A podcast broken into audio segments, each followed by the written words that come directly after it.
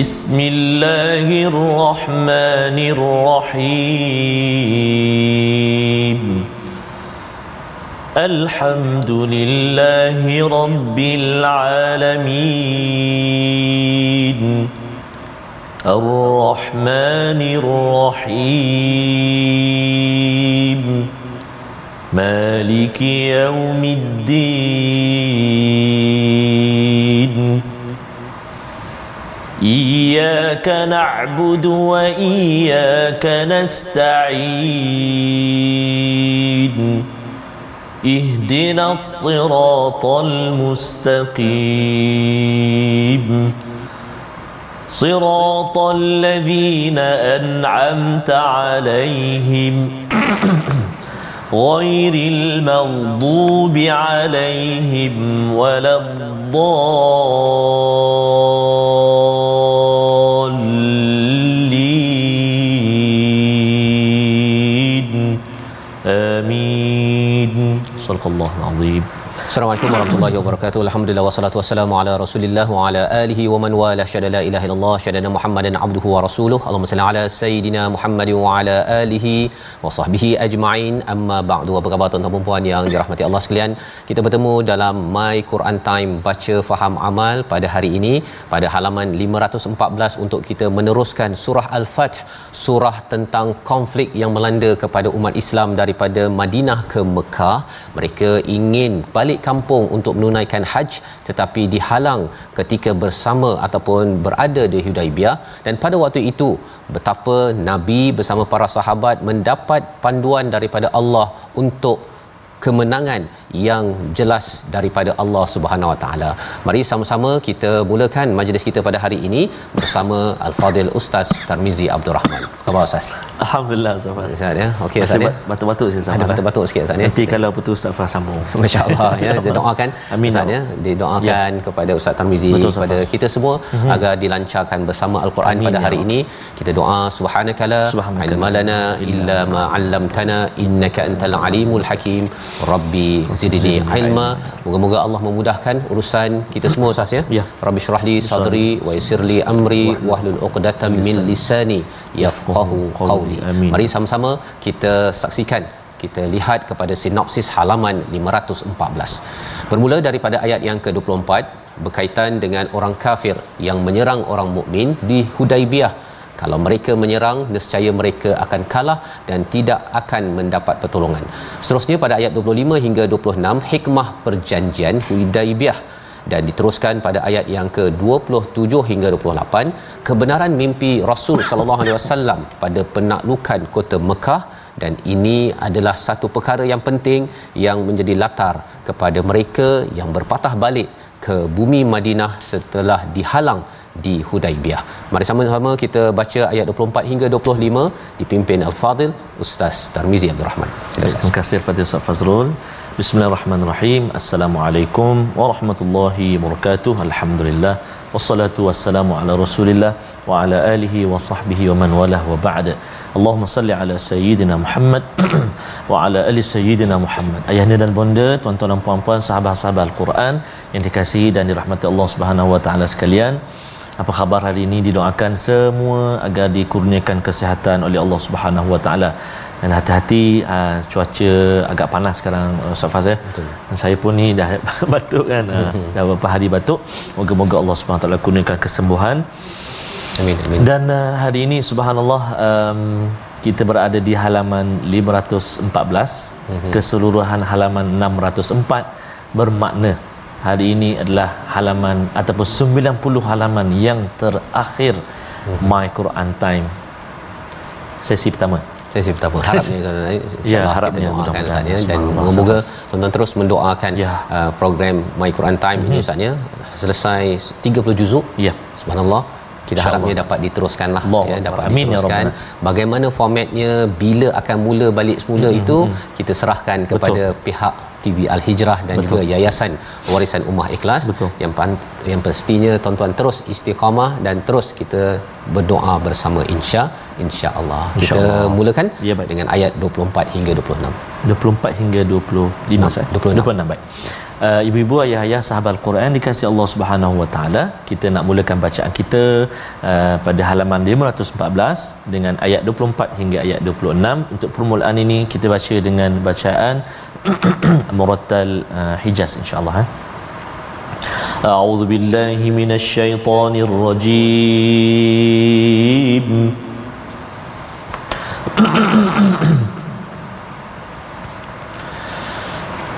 وهو الذي كف أيديهم عنكم وأيديكم عنهم ببطن مكة وهو الذي كف أيديهم عنكم وأيديكم عنهم ببطن مكة من بعد وأيديكم عنهم ببطن مكة من بعد أن أظفركم عليهم وكان الله بما تعملون بصيرا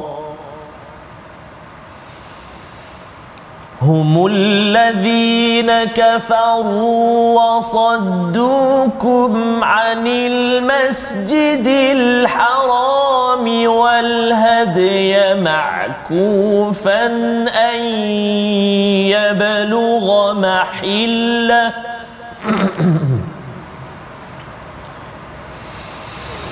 ولولا رجال مؤمنون ونساء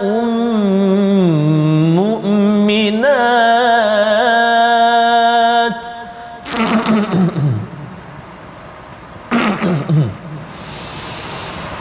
ونساء مؤمنات لم تعلموهم أن تطؤوهم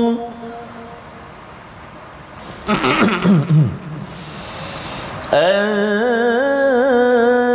تطؤوهم فتصيبكم منهم معرة بغير علم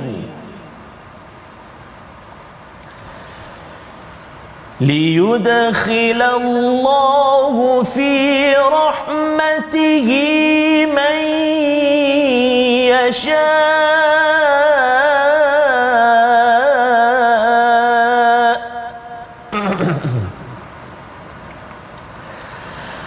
لو تزيلوا لعذبنا الذين كفروا منهم عذابا أليما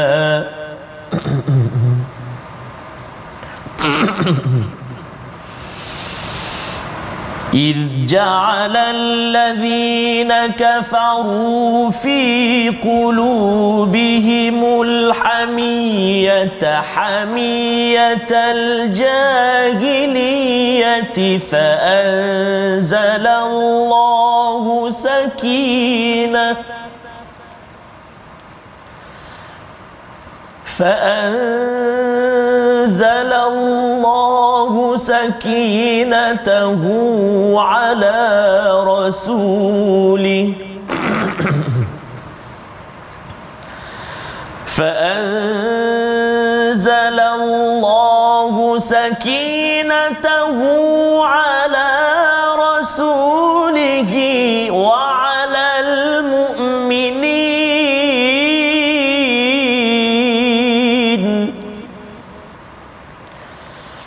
وعلى المؤمنين وألزمهم كلمة التقوى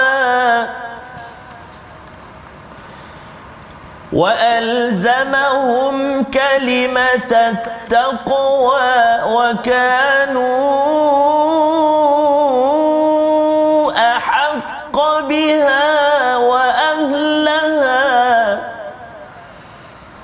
وَكَانَ اللَّهُ بِكُلِّ شَيْءٍ عَلِيمًا. صَدَقَ اللَّهُ الْعَظِيمُ.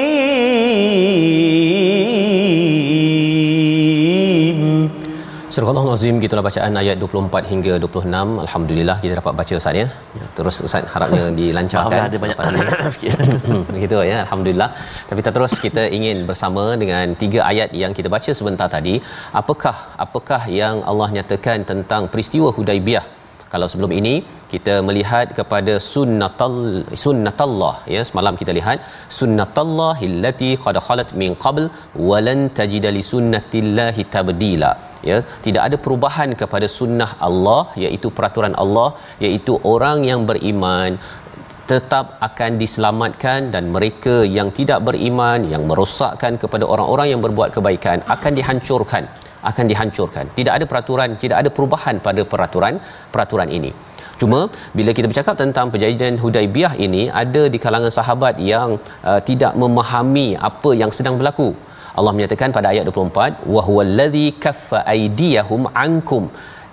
Allah lah sebenarnya yang menahan tangan mereka daripada kamu dan menahan tangan kamu daripada mereka bi batni makkah min ba'di an azfarakum alaihim, iaitu di tengah kota Mekah selepas kamu ini boleh diberikan azfarakum. Apa maksud azfarakum ini? Zafara ini macam kalau helang dia boleh sambar kepada ayam ataupun arnab Ustaz. Ha ya, jadi maksudnya orang Islam ini Allah telah berikan kekuatan seperti helang yang boleh menyambar kepada musuh untuk mencapai kemenangan. Tetapi bila sampai ke Hudaibiyah itu Allah tahan tangan orang uh, orang Mekah itu daripada memerangi kepada orang Islam ya, uh, apabila ada di kalangan uh, Khalid Al-Walid ya, pada waktu itu belum Islam lagi, uh, dia uh, me, me, memilih untuk menyerang ya, uh, ada tokoh-tokohlah ya, salah seorangnya daripada tentera di uh, di Mekah itu nak menyerang kepada kepada orang Islam tetapi tak jadi hmm. tak jadi dan orang Islam pun tidak jadi untuk berperang ya, berperang kerana orang Mekah menghalang mereka daripada menunaikan haj, kerana itu adalah satu kesalahan ya, apatah lagi bila dah sampai Hudaibiyah. Kalau mereka dapat tahan di lain tempat okey, tapi dah sampai di Miqat Ustaz ya, dah sampai ke tempat namanya Hudaibiyah, maka dua-dua tidak berperang itu sebenarnya adalah urusan Allah Subhanahu Wa Taala, dan Allah menyatakan Allah boleh nak bagi kamu peperang, wa kanallahu bima ta'maluna basira. Allah ini amat mengetahui apa yang kamu lakukan ya, perasaannya apa yang berlaku kepada kepada orang-orang musyrik yang menahan kepada orang Islam daripada masuk ke Mekah tersebut. Allah tahu, Allah nampak peristiwa tersebut amat tegang ya, amat tegang. Tetapi Allah nak beritahu kepada kepada sahabat dan juga kepada kita daripada sesuatu konflik yang berlaku itu ada manfaat ataupun uh, pelajaran dan juga manfaatnya. Humul ladina kafaru, mereka orang-orang kafir yang menghalang kamu daripada Masjidil Haram wal hadl. Wal hadid iaitu maksudnya uh, daging korban Ustaz, daripada uh, dia kalau ada binatang yang telah ditanda untuk korban itu itu namanya al hadid ya. Kita pun dah tak lama ya, sekitar berapa lagi Ustaz, dua bulan lagi kan ya, sebulan lebihlah lagi sebulan lebih lagi kita akan merayakan hari hari raya haji itu, ada uh, haiwan korban ya, haiwan korban. Jadi Allah beritahu mereka yang menghalang ini daripada Masjidil Haram, daripada haiwan korban itu, daripada di uh, sampai ke tempatnya untuk disembelih itu, sebenarnya Allah tahu. Allah tahu. Dan Allah beritahu juga, kalaulah ya rijalum mu'minun wa nisa'um mu'minat lam ta'lamuhum an tata'uhum fatusibakum minhum ma'aratun bighairi ain. Apa maksudnya?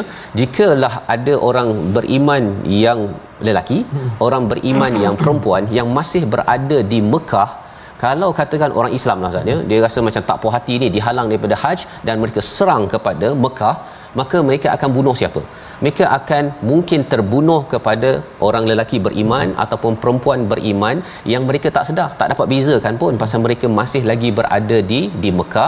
Kerana kita kena faham, ketika perjanjian Hudaibiyah orang di Mekah tak boleh pergi ke Madinah, tapi orang Madinah kalau pergi ke Mekah boleh di di uh, tidak boleh dipulangkan balik semula. Nah, jadi di sini uh, ada orang-orang beriman di Mekah itu yang perlu dijaga, dan Allah nakkan agar jangan sampai kamu itu tata'uhum, membunuh mereka, fatusibakum minhum ma'aratun bighairi ilm, iaitu kamu akan menimpakan satu kesulitan tanpa tanpa ilmu, tanpa kamu mengetahui, iaitu kita bunuh tanpa sengaja Ustaz kan. Dan orang cakap apalah orang Islam ni uh, dengan sesama saudara pun nak bunuh, dengan orang yang bukan Islam pun nak membunuh. Ha, jadi orang akan keliru sebenarnya orang Islam ni uh, apa sebenarnya. Jadi perjanjian Hudaibiyah itu mempunyai pelajaran yang amat mantap, walaupun para sahabat rasa uh, tak tahan Ustaz ya, tak tahan untuk untuk uh, berkorban, tidak mampu untuk meneruskan perjuangan pergi ke haj pada waktu itu. Disambung lagi, liyudkhilallahu fi rahmatihi may yasha, dan Allah nak masukkan kepada rahmat dengan kehendaknya. Ya, bila bila seseorang itu tidak mata, uh, orang beriman tidak mampu masuk ke Mekah itu sebenarnya untuk memasukkan rahmat Allah. Lau tazayyalu la'adzabna alladhina kafaru minhum adzaban alima, ya, jika sekiranya mereka terpisah pasti kami akan mengazab orang-orang kafir daripada kalangan mereka dengan azab yang amat sengsara. Apa maksudnya? Jika orang yang uh, apa orang beriman ni Ustaz ya, dia keluar daripada Mekah, mm-hmm. ya, se uh, apa yang berlaku ialah orang-orang kafir di Mekah ini akan diazab. Mm. Kerana kewujudan orang berimanlah maka orang orang di Mekah itu tidak diazab. Maksudnya Allah tahan mereka daripada diserang oleh orang Islam daripada Madinah. Harapnya tuan-tuan boleh nampak gambaran ya, bagaimana Allah menghargai sangat kepada orang beriman. Dia berada di tempat orang yang tak beriman pun dia masih lagi memberi manfaat yang yang besar. Jadi ini adalah ayat yang ke dua puluh lima, dan seterusnya pada ayat dua puluh enam kita akan lihat sebentar lagi, tapi kita lihat dahulu perkataan pilihan kita pada hari ini. Iaitu perkataan kita pada hari ini ialah kita saksikan kaffa, kaffafa, menahan ataupun mencegah, iaitu perkataan ini yang disampaikan pada ayat yang ke dua puluh empat, wa huwallazi kaffa aydiyahum ankum, ya, dialah Allah yang menahan mereka, tangan mereka daripada kamu, dan menahan tangan kamu daripada mereka. Ini nak menunjukkan bahawa Allah tahan umat Islam daripada daripada terus pergi haji itu ada manfaatnya.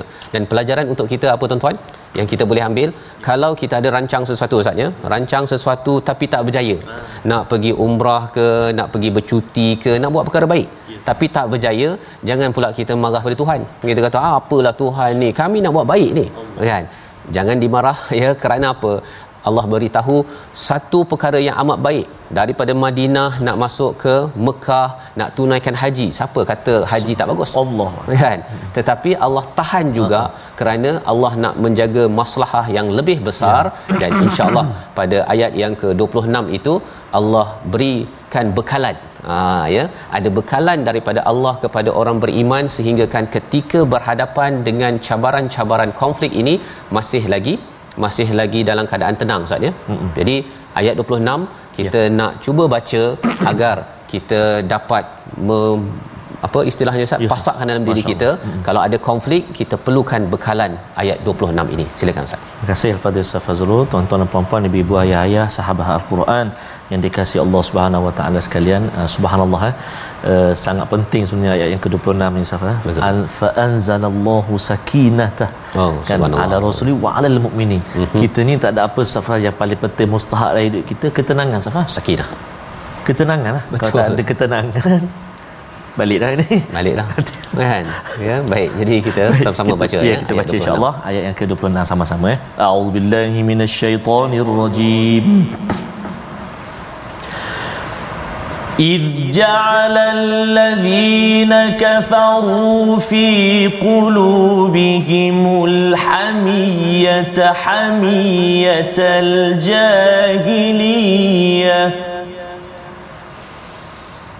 إذ جعل الذين كفروا في قلوبهم الحمية حمية الجاهلية فأنزل الله سكينته فأنزل الله سكينته على رسوله وعلى المؤمنين على المؤمنين وألزمهم كلمة التقوى وألزمهم كلمة التقوى وكانوا أحق بها وأهلها وكان الله بكل شيء عليما. صدق الله العظيم. Surah Al-Azim. Ketika orang-orang kafir menanamkan kesombongan ke dalam hati mereka, iaitu kesombongan jahiliyah, maka Allah menurunkan ketenangan kepada Rasul, kepada Rasul sallallahu alaihi wasallam dan kepada orang-orang mukmin, dan Allah mewajibkan kepada mereka untuk menjalankan kalimah takwa, dan mereka lebih berhak untuk itu dan patut memilikinya, dan Allah Maha mengetahui segala sesuatu. Antara rahsia para sahabat Rasul sallallahu alaihi wasallam yang menjadi ketua pada waktu itu dapat menguruskan perjanjian Hudaibiyah itu untuk kejayaan Fathu Mekah, ya, fathan qariba itu adalah apabila mereka ini berhadapan dengan orang kafir. Orang kafir pada waktu itu saatnya dia ada fi qulubihimul hamiyata hamiyatal jahiliyah. Dia ada hamiyah. Hamiyah ni maksudnya kawasan yang dia lindungi ataupun dia rasakan ini kawasan kami, ya, ini bahagian kami. Tetapi yang mereka sombongkan itu adalah sombong al-jahiliyah, ya, bukannya menjaga kawasan, menjaga hak yang bersifat hak Allah Subhanahu Wa Taala. Ada juga dalam Islam ni hamiyah, tapi hamiyah itu kepada Allah, bukannya hamiyatul jahiliyah. Jadi bagaimana berhadapan dengan orang yang mulutnya memang tak ada insurans, ustaz, ya, yang mulutnya teruk, buruk perkataannya, perkataan-perkataan jahiliyah mem- mem- menyebabkan kita naik angin, kita marah kepada mereka, bakar dan bakar dan bakar lagi. Inilah rahsia yang Allah beri kepada kepada para sahabat dan Rasul.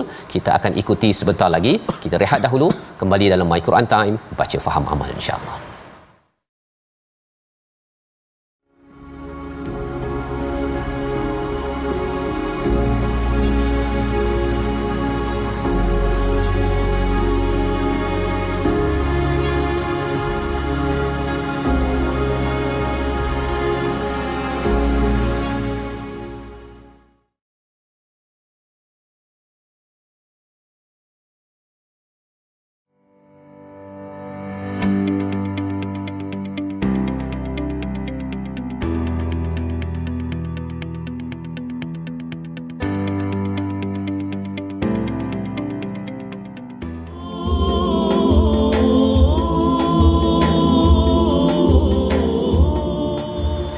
Sebab saya amat istimewa, ustaz, ya. Ya, subhanallah, saya terkesan dengan ayat yang uh, ketika mana sudah sampai mm-hmm.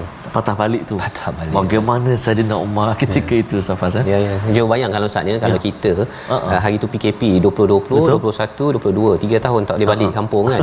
Jalan-jalan-jalan-jalan, orang kampung kata dah dah dah balik-balik bla bla bla, kan. Itu baru tiga tahun. Betul, kan, kita pun dah rasa, betul, kan, saya mesti report pada polis, kan. uh-uh.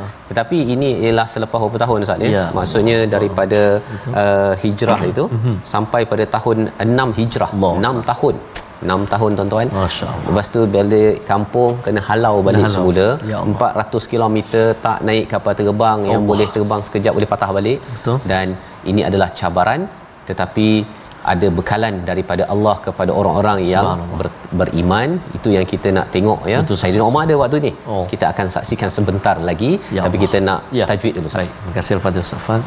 Uh, tuan-tuan dan puan-puan, ibu-ibu, ayah-ayah, sebelum kita menyambung uh, baki ayat kita, kita lihat dahulu apakah uh, pengajian atau ulang kaji tajwid kita pada hari ini. Sama-sama kita ikuti paparan yang kita telah sediakan, insya-Allah taala. Baik.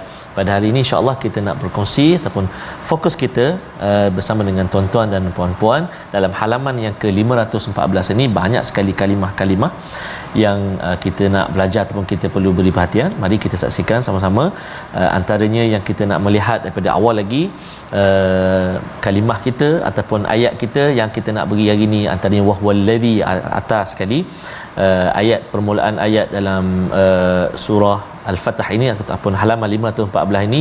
Huruf zal antaranya saya nak kongsikan, ataupun kita nak melihat jelaskan hukum-hukum tajwid uh, dan juga sebutan-sebutan uh, huruf dalam ayat ini, iaitu ayat yang ke dua puluh lima fokus kita, iaitu bermula daripada a'udzubillahi minasyaitonirrajim. Law ta'lamuhum antata'uhum fatusibakum minhum fatusibakum minhum ma'arratun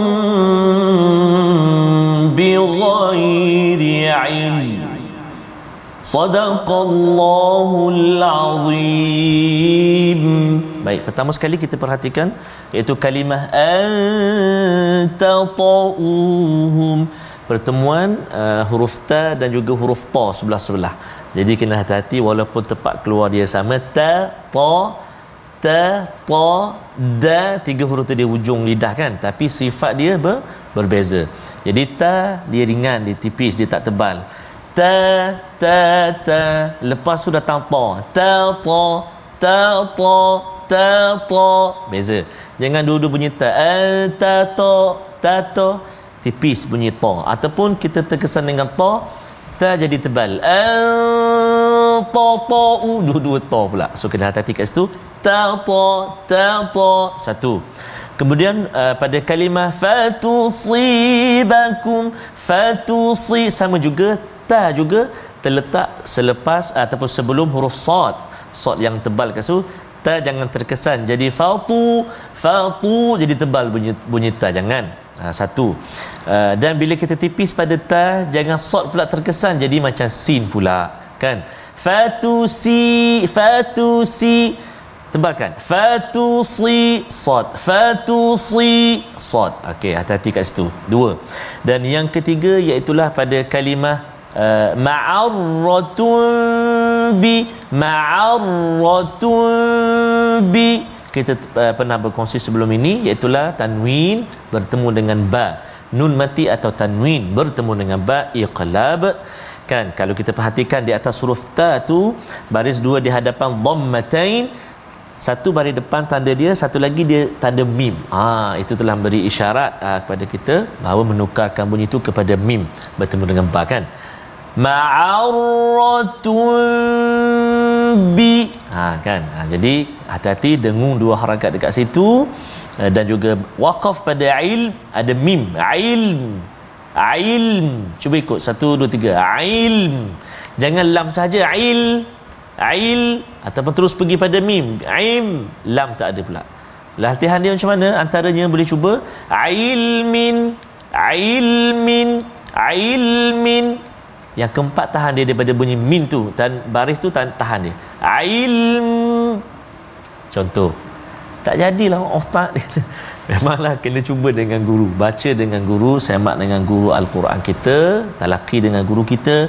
Moga-moga dapat sedikit demi sedikit kita terus memperbaiki, memperelokkan bacaan kita, insya-Allah taala. Selamat mencuba.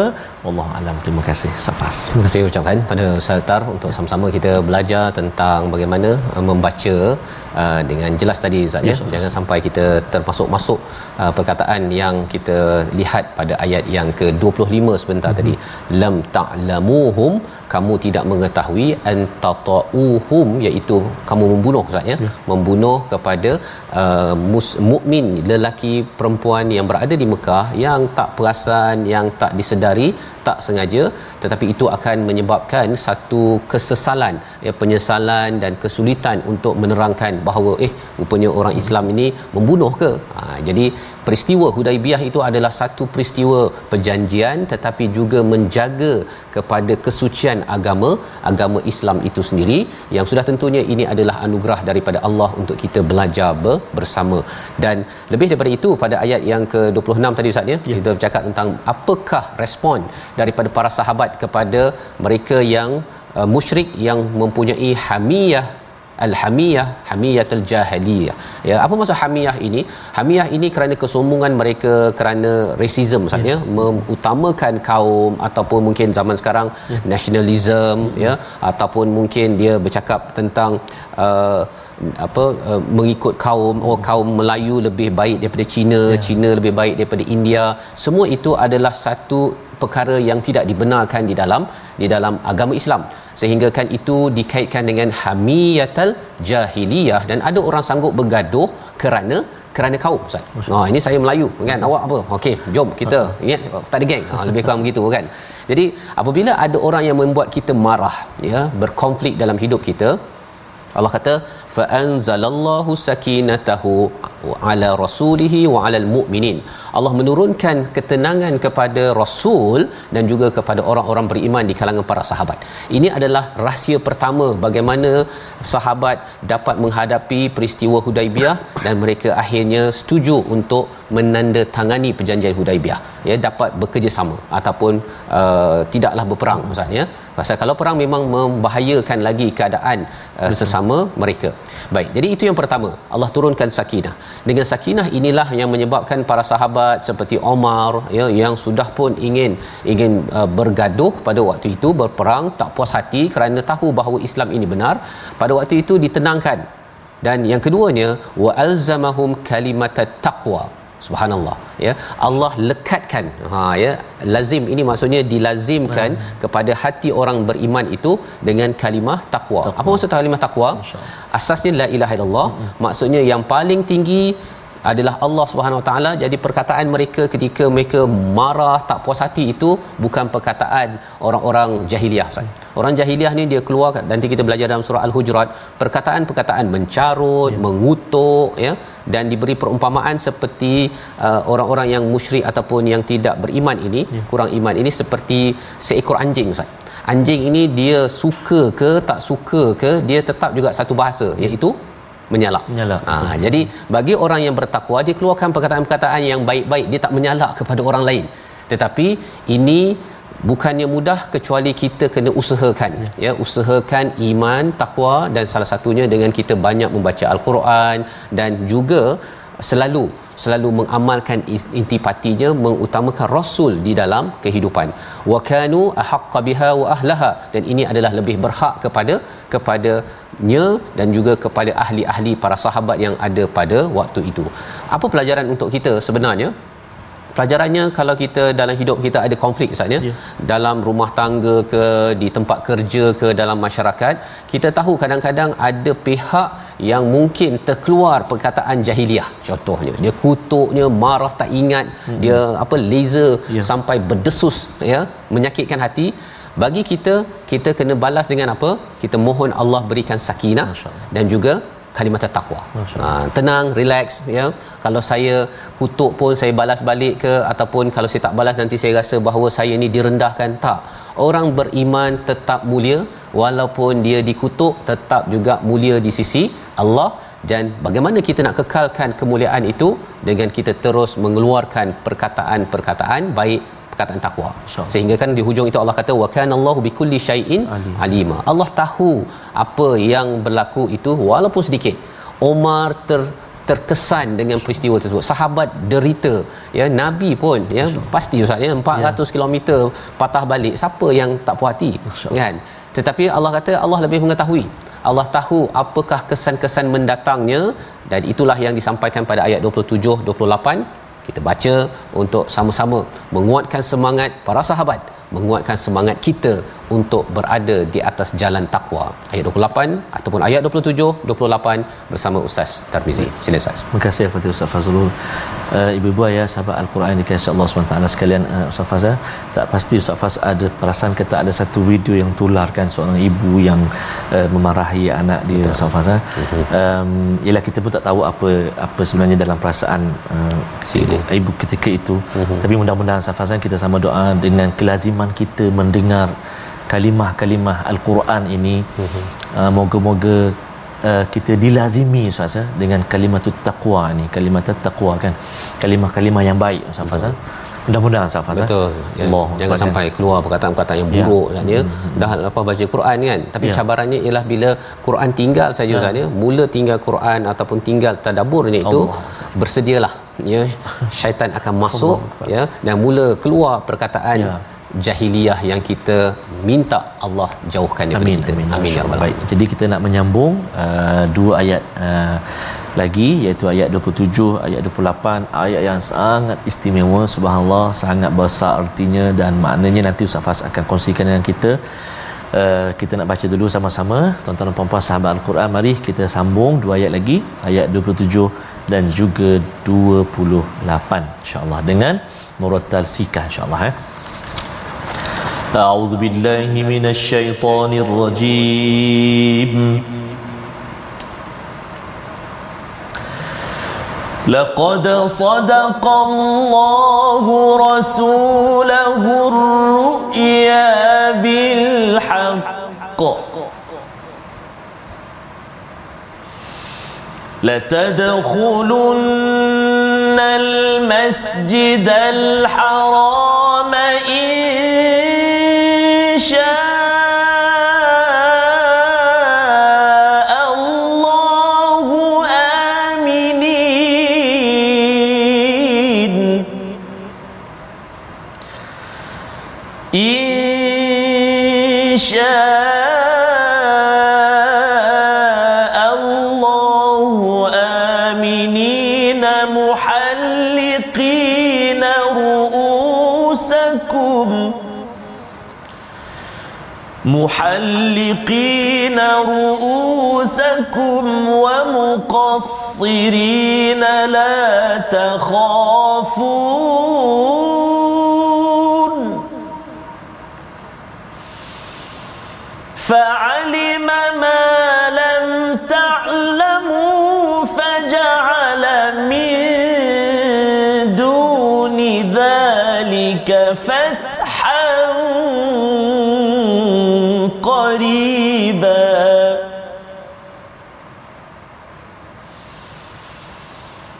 هو الذي أرسل رسوله بالهدى ودين الحق هو الذي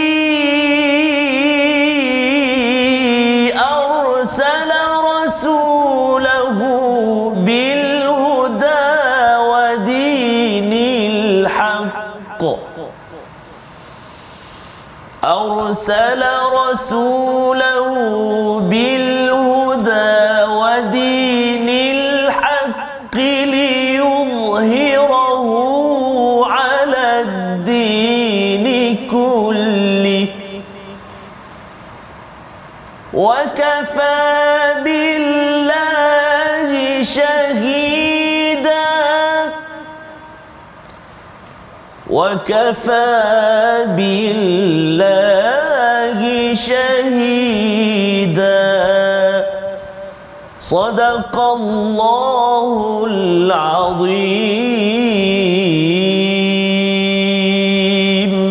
Surah Al-Azim, gitulah bacaan ayat dua puluh tujuh dua puluh lapan, di mana apabila para sahabat sudah pun uh, memeterai perjanjian ya. ya Nabi memeterai perjanjian Hudaibiyah, kemudian mereka berpatah balik ustaz ya. Berpatah balik itu, dalam perjalanan itulah sebenarnya mereka bertanya ya, mereka bertanya kepada Nabi bahawa ya Rasulullah, bukankah engkau telah bermimpi bahawa kita ini akan masuk Masjidil Haram, tak betul ke? Ha, bila ya hmm. bila ditanya oleh para sahabat, bukan sahabat menidakkan Nabi hmm. tetapi mereka merasakan kita sepatutnya pergi je yeah. ha kan kita sepatutnya pergi hmm. saja. Kita kita adalah uh, apa laun ataupun tinggi yeah. ustaz kan, kita ni telah dimenangkan oleh Allah Allah bantu kita, mengapa kita tak teruskan?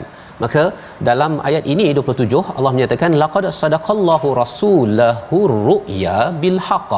Sebenarnya Allah telah membenarkan, membuktikan kepada rasulnya tentang kebenaran mimpinya bahawa kamu pasti akan masuk Masjidil Haram dalam keadaan aman. Ha, ini yang perlu diberi perhatian, iaitu memang betul mimpi Nabi itu betul dengan kebenaran, dan Nabi akan masuk ke mana? Kamu semua akan masuk ke Masjidil Haram insya-Allah. Perkataan insya-Allah itu amat insya. penting. insya-Allah. Kita nak buat apa-apa yeah. Ustaz ya, kita kena cakap insya-Allah. Kerana segala apa yang di masa hadapan itu bukannya milik kita. Bukan milik Rasul, bukan milik para sahabat, adalah milik Allah. Maka kena cakap insya-Allah. Mungkin uh, pada tahun ini insya-Allah, mungkin pada bulan Disember insya-Allah, mungkin tahun depan yeah. insya-Allah My Quran Time akan bermula, tapi kita tak tahu Ustaz. Betul. Kita rancang macam mana sekalipun hmm. mesti dinyatakan insya insya-Allah. Jadi di sini pelajaran penting untuk kita tahu bahawa rupa-rupanya Allah yang menghendaki. Tahun enam Hijrah Allah tak kehendaki lagi. Allah dah beritahu, tetapi dalam mimpi tak ada beritahu pula. Dalam mimpi tu enam Hijrah, kan, tujuh Hijrah, lapan Hijrah, tak ya. Allah beritahu saja kepada Nabi, dan proses Allah beritahu itu adalah dengan melalui Hudaibiyah, patah balik, kemudian berlaku Khaybar, dan kemudian barulah berlaku peristiwa Fatu Mekah pada tahun lapan Hijrah, selepas hampir dua dua tahun. Bukan pendek, bukan pendek, tapi Allah beritahu awal-awal pada pada ru'ya ataupun mimpi Nabi. Tetapi Allah lebih lagi bila Allah kata kamu akan masuk Masjidil Haram itu dalam keadaan aman. Nah, dalam keadaan aman. Kalau dalam peristiwa Hudaibiyah ini, kalau mereka masuk ke Mekah Ustaznya, mm-hmm. sudah tentu berperang. Yeah. Confirm. Confirm berperang. Jadi bila bila mereka sudah tak puas hati, perjanjian Hudaibiyah berlaku, patah balik, Allah menyatakan bahawa kamu akan masuk juga, tapi dalam keadaan aman, mukhalliqin, iaitu mencukur habis kepala kamu, wa muqassirin, memotong daripada uh, rambut uh, kamu, la takhafun, kamu tidak takut. Ha, ketika ini Nabi sembahyang khauf Ustaz. Hudaibiyah ni betul. Nabi sembahyang khauf. Ya. Jadi kalau ada sembahyang khauf itu bukannya ya. bukannya aman. Betul. Ya, kalau masuk ke Mekah dengan sembahyang khauf bukan aman. Ya. Jadi dah tahu dah eh ini tak aman ni. Jadi Allah patahkan balik ini semua perancangan Allah. Fa'alima ma lam ta'lamu faja'ala min duni zalika fathan qariba. Kamu tak tahu, maka dia mengetahui apa yang kamu tak tahu. Apa yang kita tak tahu ialah sebenarnya daripada Hudaibiyah, ya, sahabat tak tahu ya. membawa kepada Fathu Mekah dua tahun selepas itu dalam keadaan aman. Satu titis darah pun tidak ditumpahkan, ya, tidak ada yang terbunuh, dan itu adalah apa yang Allah tahu, kita tidak tahu, dan berlakunya peristiwa Fathan Qariba iaitu peristiwa Khaybar yang tidak lama selepas selepas itu pada tahun tujuh Hijrah. Pelajaran daripada ayat dua puluh tujuh ini jelas Ustaz ya. Ada konflik dalam kehidupan kita, kita kena uruskan dengan sakinah dan takwa. Ha ya, kita kena uruskan dengan sakinah takwa. Paling takwa kalau katakan apa kawan-kawan A dengan B dua-dua paling takwa, insya-Allah konflik itu akan membawa kepada kejayaan yang lebih besar. Kalau dalam hal ini Hudaib tak pergi, tak dapat pergi haji tahun enam Hijrah, hmm. rupa-rupanya terus kawal Mekah, kan besar tu. Yeah. Kan besar. Jadi dalam hidup kita ni uh, ujian, konflik, bergaduh, bertegang urat tu itu biasa Ustaz. Yeah. Tetapi macam mana responnya itu dengan sakinah dan takwa, maka Allah menyatakan semua perkara ini adalah di bawah pengetahuan Allah Subhanahu wa taala. Untuk perjuangan apa? Huwallazi arsala rasulahu bil huda wa dinil haqq liyuzhirahu ala dini kulli wa kafa billahi syahida. Dialah yang mengutus rasul, ada dua perkara ya, dengan hidayah itu adalah kesempurnaan ilmu. Banyak-banyak ilmu kita belajar, master, PhD belajar, sijil sana begitu Ustaz ya, tapi sempurnanya sijil kita itu adalah dengan al-huda daripada al-Quran, dan juga kesempurnaan amalan kita ini adalah dengan agama Islam ya, yang membawa kepada al-haq. Ayah tunaikan hak anak, suami tunaikan hak isteri, isteri tunaikan hak suami, pemimpin tunaikan hak rakyat, rakyat tunaikan hak pemimpin. Itu namanya agama yang al-haq. Liyudhirahu ala dini kulli, kerana Islam adalah agama yang aman adil, tunaikan hak, dan cukuplah Allah menjadi saksi kepada kita. Membawa pada resolusi kita pada hari ini, kita saksikan. Yang pertama, kita bina kekuatan akidah dan terus sebarkan kebaikan. Yang kedua, kita raih ketenangan dengan meningkatkan ketakwaan dan istiqamah di jalannya dalam menghadapi mana-mana konflik ataupun persengketaan dalam hidup kita. Yang ketiga, sentiasa mengingati perjuangan Rasul agar menjadi teladan dalam hidup kita bahawa Allah memimpin kita pada setiap masa. Kita bersama kita berdoa. Terima kasih kepada Ustaz. A'udzubillahi minasyaitonirrajim. Bismillahirrahmanirrahim. Alhamdulillahi rabbil alamin. Wassalatu wassalamu ala asyrafil anbiya'i wal mursalin wa ala alihi wa sahbihi ajma'in. Allahumma ya Allah wa ya Rahman wa ya Rahim. Kami mohon kepadamu ya Allah, ampunilah dosa-dosa kami, ampunilah dosa-dosa ibu ayah kami ya Allah, ampunilah dosa-dosa ibu ayah mertua kami, muslimin dan muslimat, birahmatika ya arhamar rahimin. Ya Allah ya Tuhan kami, kurniakan ketenangan dalam kehidupan kami ya Allah, dan juga kurniakan ketakwaan buat kami mencarinya ya Allah, mencari redhamu ya Allah, permudahkan kami ya Rahman. Wa sallallahu ala sayyidina Muhammadin wa ala alihi wa sahbihi wa baraka wa sallam, walhamdulillahi rabbil alamin. Taqabbalallahu minna wa minkum taqabbal ya karim. Moga-moga Allah mengabulkan doa kita, dan kita ingin membina masyarakat yang tenang dan juga mengeluarkan perkataan takwa yang baik-baik. Inilah yang kita ingin perjuangkan dalam tabung gerakan Al-Quran. Sama-sama tuan-tuan, kita berjuang bersama ya, mengangkat kalimah Allah ini dengan kita melaksanakan kempen, kerana kita tahu segala konflik boleh berlaku, tapi kita ingin tanganinya dengan dengan panduan daripada Allah yang Maha Tahu. Kita bertemu lagi My Quran Time, baca faham amal insya-Allah.